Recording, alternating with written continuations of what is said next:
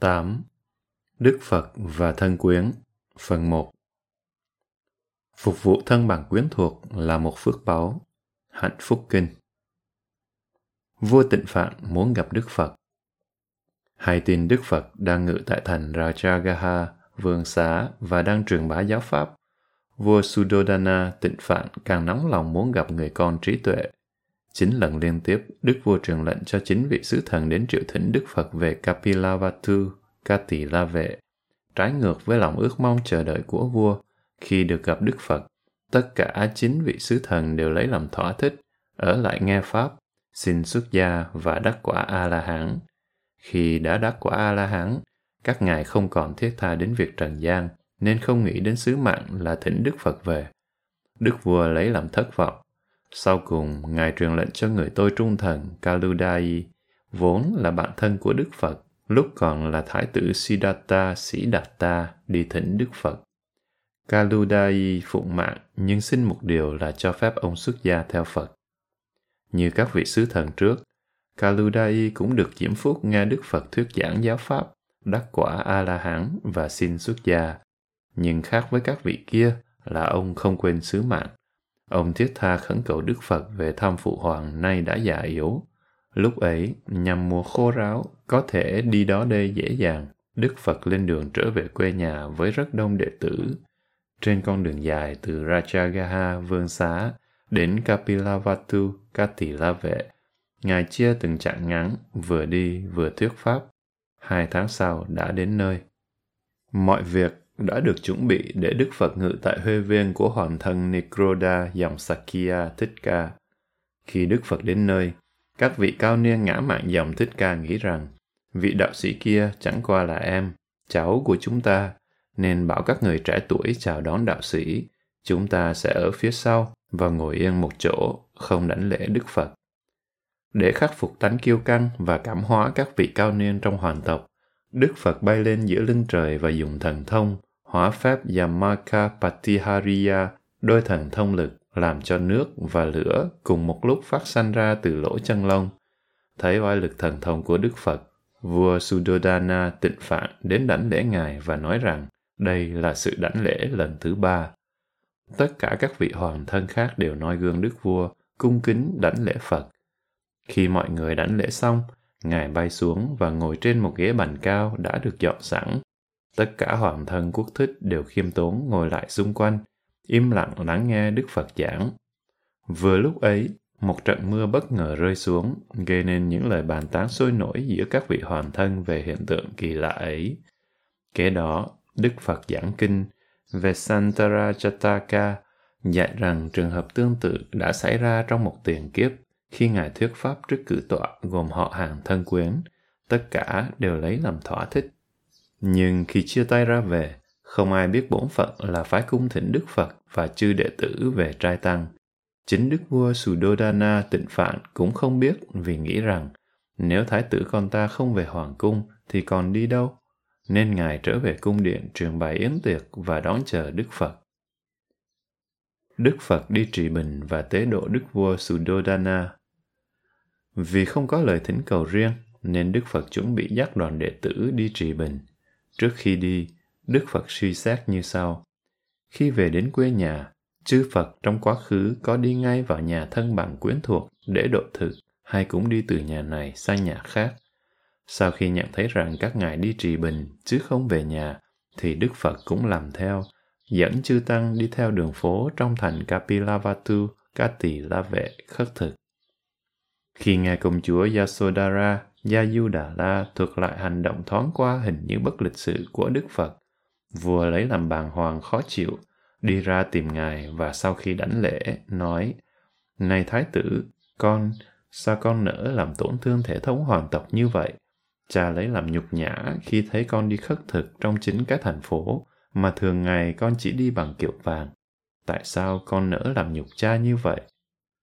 Trước sự ngạc nhiên của vua cha, Đức Phật trả lời, Tâu Đại Vương, Như Lai không hề làm nhục Đại Vương, Như Lai chỉ hành động theo đúng truyền thống của dòng dõi Như Lai. Nhưng này Thái tử con, có phải chăng truyền thống trong dòng dõi hoàng tộc là nuôi mạng sống bằng cách đi khất thực? hoàng tộc chúng ta là dòng dõi của vị chiến sĩ anh hùng Mahasamata, chứ không phải chỉ là hạng người tầm thường phải nhục nhã đi khất thực để nuôi mạng. Tâu Đại Vương, hẳn không phải truyền thống của hoàng tộc là khất thực độ mạng, nhưng đây là truyền thống của chư Phật. Hàng ngàn vị Phật trong quá khứ vẫn đi trì bình, khất thực. Rồi đứng luôn ngoài đường, Đức Phật khuyên vua cha như sau. Không dễ vui phóng dật, luôn luôn giữ chánh niệm. Khi đi trì bình, đứng trước cửa người ta, người trang nghiêm hành chánh hạnh ấy sẽ sống an vui hạnh phúc ở thế gian này và trong những kiếp tương lai. Nghe đến đây, Đức vua tịnh phạn chứng ngộ chân lý, đắc quả tu đà hoàng. Vua liền đến gần rước bát của Đức Phật và thỉnh Ngài cùng chư đệ tử về Hoàng cung trai tăng. Sau khi độ thực xong, Đức Phật lại giảng giải như sau. Hãy trang nghiêm hành chánh hạnh, không nên dễ vui phóng dật. Người trang nghiêm giữ chánh hạnh ấy sẽ sống an vui hạnh phúc trong thế gian này và thế gian sắp đến. Vua nghe xong, đắc quả tư đà hàm, Sakadagami, nhất lai, tầng nhì trong bốn tầng thánh và bà Pachapati Gotami đắc quả tu đà hoàn. Về sau, có người thuật lại rằng, khi thái tử tu khổ hạnh trong rừng, có lời đồn đến tai vua rằng, vì không chịu nổi lối sống ép sát khắc khổ, nên thái tử đã từ trần. Nhưng vua nhất định không tin. Đức Phật giảng cho vua đoạn kinh Dhamma Palachataka, trì pháp túc sanh truyện, thuật lại rằng trong một tiền kiếp, cũng có lần vua từ chối không chịu tin rằng con của mình chết khi có người bảo như vậy. Lúc ấy, người ta chỉ đóng xương, bảo là xương của người con. Nhưng vua không tin. Lần này, khi nghe xong thời Pháp, vua đắc quả Anaham, Anagami, Bất Lai, tần thánh thứ ba. Trong giờ phút hấp hối, vua lại được nghe Đức Phật giảng Pháp lần cuối cùng và đắc quả A-la-hán trước khi nhắm mắt. Sau khi hưởng quả phúc trong bảy ngày, Đức vua Suddhodana tịnh phạm băng hà. Lúc ấy, Đức Phật khoảng 40 tuổi. Đức Phật và công chúa Yasodhara Yayudhala Công chúa Yasodhara Yayudhala thường được gọi là Rahulamata hay Bimba hay Bahadakachana là con của vua Supabuddha trị vì dân tộc Koliya và hoàng hậu Pamita, em gái vua Suddhodana. Công chúa Yasodhara Yayudhara đồng tuổi với thái tử Siddhartha. Lúc bà lên 16, thái tử Siddhartha được vua Suppabuddha chọn làm phò mã sau một cuộc biểu dương võ nghệ. Lúc bấy giờ, đời sống của công chúa thật vô cùng dồi dào phong phú và an vui hạnh phúc. Năm 29 tuổi, chính trong ngày bà hạ sanh Hoàng Nam, người con duy nhất tên Rahula La Hầu La, vị thái tử trầm tư mặc tưởng và thông minh xuất chúng, ông chồng yêu quý của bà quyết định từ bỏ thế gian để tìm lối thoát ra khỏi mọi khổ đau của đời sống. Không một lời từ giả người vợ trẻ đẹp và hiền lành đáng quý, thái tử rời bỏ cung điện trong đêm tối, để lại bà trọn vẹn trọng trách chăm nom và giáo dục con thơ. Đến sáng, lúc bà đang trông chờ thái tử để đón mừng như thường lệ, thì được tin ngài đã ra đi. Niềm sâu muộn của bà không sao kể xiết, bà đã mất bảo vật quý giá nhất trong đời. Cung vàng điện ngọc lúc bấy giờ đối với bà chỉ là ngục thất tối tăm. Nguồn an ủi độc nhất của bà là hoàng tử sơ sanh. Lúc ấy, có nhiều hoàng thân quý tộc dòng dõi Kshatriya ngắm nghé đến hỏi, nhưng bà từ chối tất cả và luôn luôn trung thành với ông chồng yêu quý. Khi nghe chồng sống đời tu sĩ, bà cởi hết vòng vàng châu báu và đắp y vàng. Trong khoảng thời gian 6 năm trường, lúc đạo sĩ Gautama cố gắng chiến đấu để chứng ngộ đạo quả vô thượng, thì công chúa Yasodhara luôn luôn theo dõi mọi hành động và cũng sống giống như vậy. Khi Đức Phật trở về quê nhà ở Kapilavatthu, và khi đức vua Suddhodana thỉnh về cung điện trai tăng, thì tất cả mọi người đều ra đảnh lễ, nhưng công chúa Yasodhara thì không. Bà nghĩ rằng, nếu vạn nhất ta còn giữ được trong sạch một đức hạnh nào, thì chính Đức Thế Tôn sẽ quan lâm đến đây, chừng ấy ta sẽ đảnh lễ Ngài. Sau khi độ thực xong, Đức Phật trao bát lại cho Đức Vua Cầm, dắt theo hai vị đại đệ tử bước vô phòng công chúa, ngồi trên chỗ đã dọn sẵn cho ngài và dạy. Hãy để công chúa tùy tiện đảnh lễ Như Lai theo ý thích, không nên nói gì. Lúc nghe Đức Phật về, công chúa truyền lệnh cho tất cả thị nữ đều mặc y phục màu vàng. Khi Đức Phật vào phòng và ngồi yên nơi, công chúa nhẹ nhàng bước đến, dụm hai chân lại, quỳ xuống, khấu đầu trên chân ngài và đảnh lễ theo ý bà, rồi cung kính ngồi lại một bên. Lúc ấy, vua sudodana tịnh phạn mở lời tán dương đức hạnh của bà và ngợi khen lòng trung thành trong sạch của bà như sau. Bạch Đức Thế Tôn, khi công chúa nghe tin ngài đắp y vàng, thì nàng cũng đắp y vàng. Khi được biết ngài chỉ độ thực một lần trong ngày, nàng cũng làm như vậy. Khi được biết ngài không nằm giường cao, nàng cũng nằm dưới thấp. Khi được biết ngài từ bỏ không dùng tràng hoa và dầu thơm, nàng cũng từ bỏ những vật ấy. Khi các hoàng thân quý tộc kệ người đến mai mối, nàng không màng nhìn đến người nào. Công chúa quả thật tiếc hạnh vẹn toàn. Không phải chỉ trong kiếp sống cuối cùng của Như Lai mà trong tiền kiếp, nàng đã bảo vệ, kính mộ và trung thành với Như Lai. Đức Phật tiếp lời vua tịnh phạn và để an ủi bà trước khi ngài rời cung điện thuộc câu chuyện Kanda Kinara Jataka nhắc lại mối liên hệ giữa ngài và công chúa trong những kiếp quá khứ. Về sau, khi Đức vua Suddhodana băng hà, Hoàng hậu Pachapati Gotami xuất gia tỷ Khuni, Bhikkhuni, công chúa Yasodhara cũng xuất gia và đắc quả A-la-hán. Trong hàng tín nữ, bà Yasodhara đứng đầu những vị đã chứng đắc đại thần thông Mahaabhinna và nhập diệt lúc 78 tuổi. Tên bà không được nhắc đến trong kinh Therigata, nhưng những câu kệ đáng chú ý của bà có ghi trong kinh Apadana. Đức Phật và Rahula La Hầu La Rahula La Hầu La là con duy nhất của Thái tử Siddhartha và công chúa Yasodhara. Ngài sanh ra đúng nhằm ngày mà Thái tử Siddhartha quyết định thoát ly thế tục. Tin mừng công chúa Hạ Sanh Hoàng Nam đến trong lúc Thái tử đang trầm tư chiêm nghiệm trong ngự uyển. Trái với lệ thường khi người ta có được đứa con đầu lòng, Thái tử không quá đổi vui mừng. Ngài than, Rahu Jato Bandanang Jatang. Một Rahu đã ra đời, lại thêm một trói buộc. Do đó, Đức Vua Cha đặt tên cháu nội là Rahula. Rahula trưởng thành trong cảnh không cha, được mẹ và ông nội nuôi dưỡng. Lúc Đức Phật trở về Kapilavatthu lần đầu tiên, Rahula lên bảy. Vào ngày thứ bảy, sau khi Đức Phật lưu lại quê nhà, công chúa Yasodhara mặc áo chỉnh tề cho con và chỉ Đức Phật, bảo con, Này con, nhìn xem kìa, vị sa môn đắp y vàng trông như một vị phạm thiên giữa đám hai vạn tu sĩ. Ngài là cha của con và Ngài là một kho tàng vô giá, vô cùng vĩ đại. Từ ngày Ngài xuất gia, chúng ta chưa được gặp. Hãy chạy đến và xin Ngài trao lại cho con phần gia sản của con. Con nói như thế này, kính thưa cha, con là hoàng tử. Sau khi lên ngôi, con sẽ là một vị vua cai trị cả vương quốc. Hiện giờ con đang cần gia sản, kính xin cha trao cho con vì tài sản của cha tức là của con. Cậu bé ngây thơ Rahula La Hầu La làm theo lời mẹ dạy, đến gần Đức Phật và một cách vô cùng kính mến, bạch, bạch Sa môn. Chỉ cái bóng của Ngài cũng làm cho con hết sức mát mẻ, an vui. Khi độ ngọ xong, Đức Phật rời hoàng cung. Rahula theo chân Ngài và bạch, xin Ngài trao gia tài cho con, và nói thêm nhiều chuyện nữa, nhưng không ai ngăn cản Đức Phật cũng không cấm đi theo. Khi về đến ngự uyển là nơi ngài lưu trú, Đức Phật nghĩ nó muốn gia tài của cha, nhưng tài sản trong thế gian quả thật đầy phiền não. Như Lai sẽ ban cho nó gia tài cao thượng, gồm bảy phần mà Như Lai đã thâu đạt dưới cội Bồ Đề. Như Lai sẽ giúp cho nó trở thành sở hữu chủ của một gia tài siêu thế.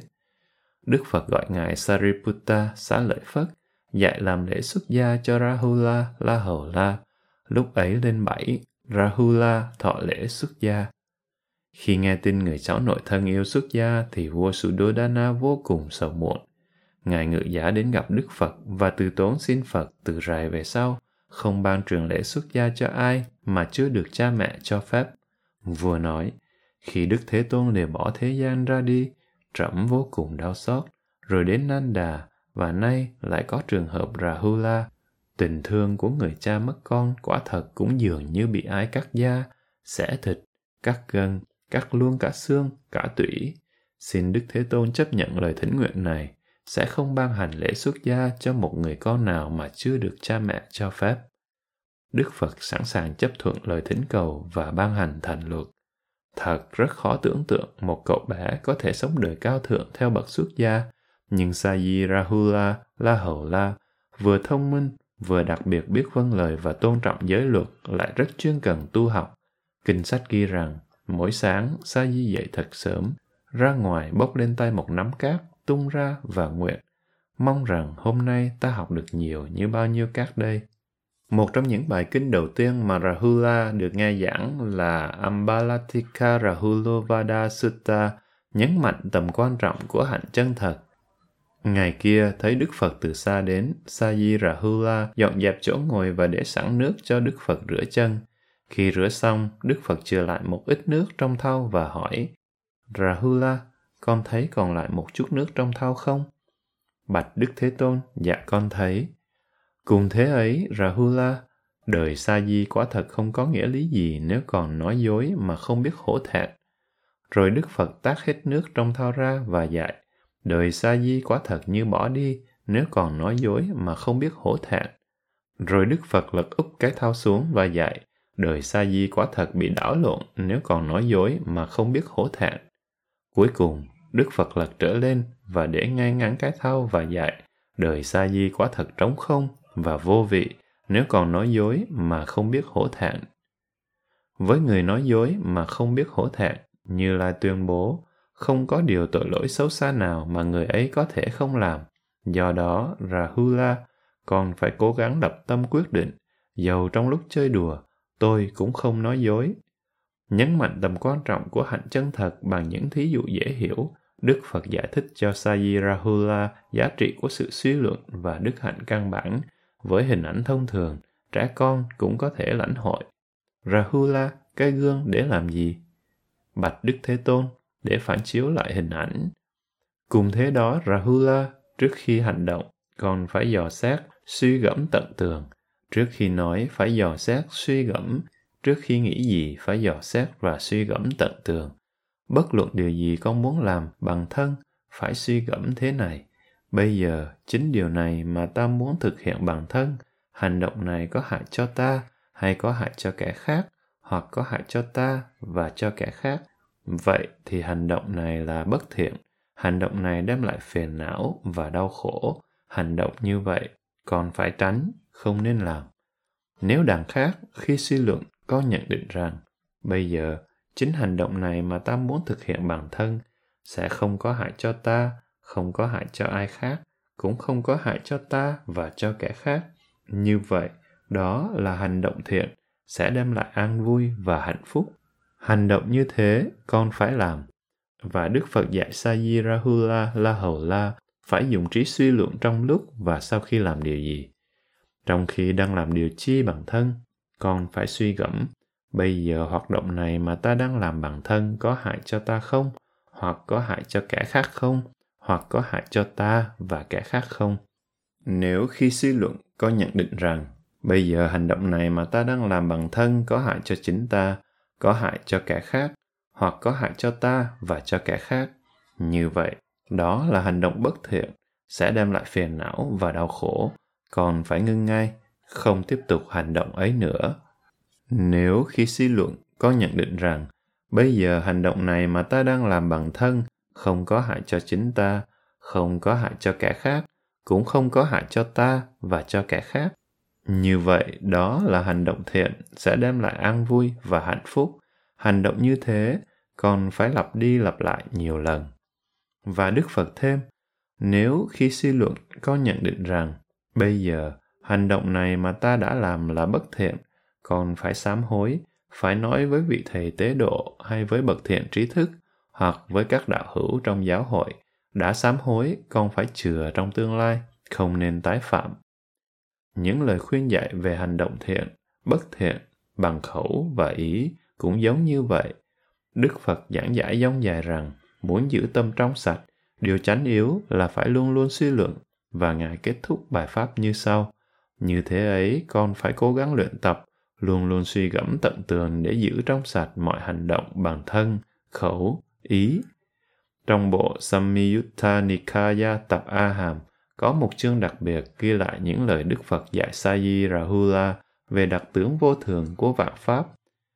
Vì Đại Đức Rahula xuất gia lúc tuổi còn nhỏ, nên Đức Phật năng chăm lo khuyên bảo và dẫn dắt Ngài trên con đường chân chính. Kinh Sutta Nipata ghi chép rằng, Đức Phật thường lặp đi nhắc lại Saji Rahula bài kệ sau đây. Hãy từ bỏ dục lạc của ngũ trần, vừa êm dịu vừa đầy sức quyến rũ. Với niềm tin vững chắc, hãy từ bỏ gia đình để làm người chấm dứt mọi đau khổ. Hãy tìm chỗ ở nơi xa xôi, ẩn dật, thanh vắng và an tĩnh. Hãy tri túc trong sự độ thực, không luyến ái y, bác những vật dụng cần thiết và chỗ ở. Không nên trở lại thế gian này. Hãy nghiêm trì giới luật và thu thúc lục căn. Hãy thận trọng canh phòng nhục dục ngũ trần và hãy nhàm chán thế gian. Hãy tránh xa những hào nhóm bề ngoài của sự vật. Hãy trau dồi tâm nhất điểm và tĩnh lặng trong sạch. Hãy phát triển những gì không nuôi dưỡng lớp mặt bề ngoài. Hãy loại trừ tánh ngã mạn ngủ ngầm trong tâm. Khi tận diệt ngã mạn như vậy, con sẽ đi xuyên qua cuộc sống trong thanh bình, an lạc tuyệt đối. Đến năm lên 18, nhân dịp một tư tưởng luyến ái phát sanh có liên quan đến thân hình đẹp đẽ của mình, Saji Rahula La Hầu La lại được nghe một bài pháp thâm diệu về sự phát triển tinh thần. Ngày nọ, thầy Sa Di theo Đức Phật trị bình.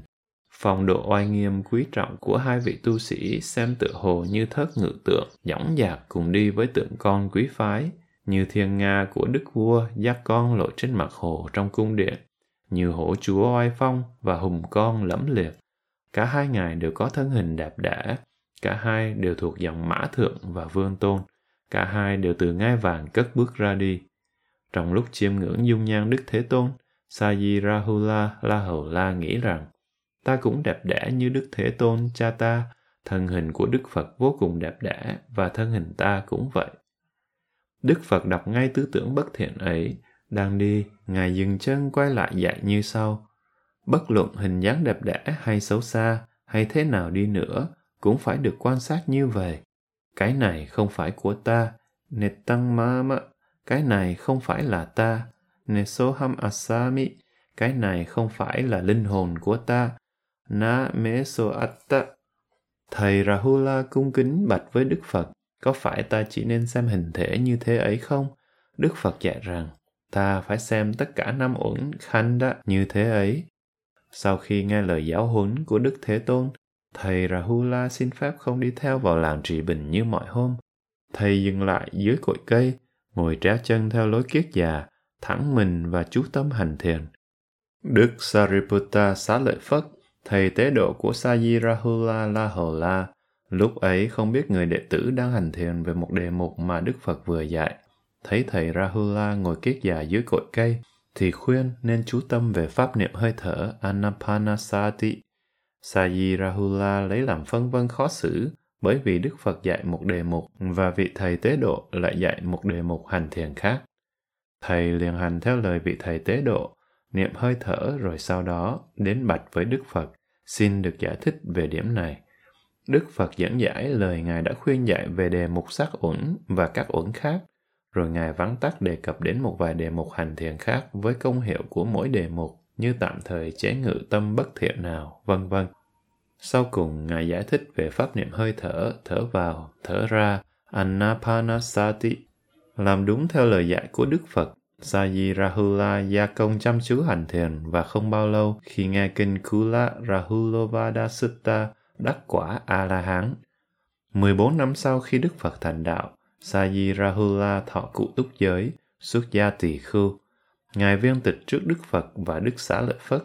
Đại Đức Rahula nổi tiếng là người rất tôn trọng kỷ luật. Những vần thơ trong kinh Theragatha phiên dịch sau đây được xem là của Ngài. Ta được diễm phúc hai lần thọ hưởng phước báu và được bạn hữu gọi là La Hầu La Hữu Phước, vì cả hai, con của Đức Phật và người đã chứng ngộ chân lý. Thật vậy, ta không còn trở lại nữa trên thế gian, à là hán, ta xứng đáng nhận lãnh lòng tôn kính cúng dường của nhân loại. Chúng sanh bị nhục dục ngũ trần làm mù quáng. Những khát vọng của cơ thể vật chất bao trùm lên chúng sanh như một màn lưới kín mít. Chúng sanh bị bao phủ trong tham ái, không khác nào cá nằm trong rọ. Nhưng nay ta đã xoay lưng, không còn nghe tiếng gọi của ngũ trần, đã cắt đứt và phá vỡ mọi thằng thúc, đã tận diệt tham ái, bứng tận gốc rễ. Giờ đây ta mát mẻ, thanh bình, an lạc, bao nhiêu lửa đã bị dập tắt.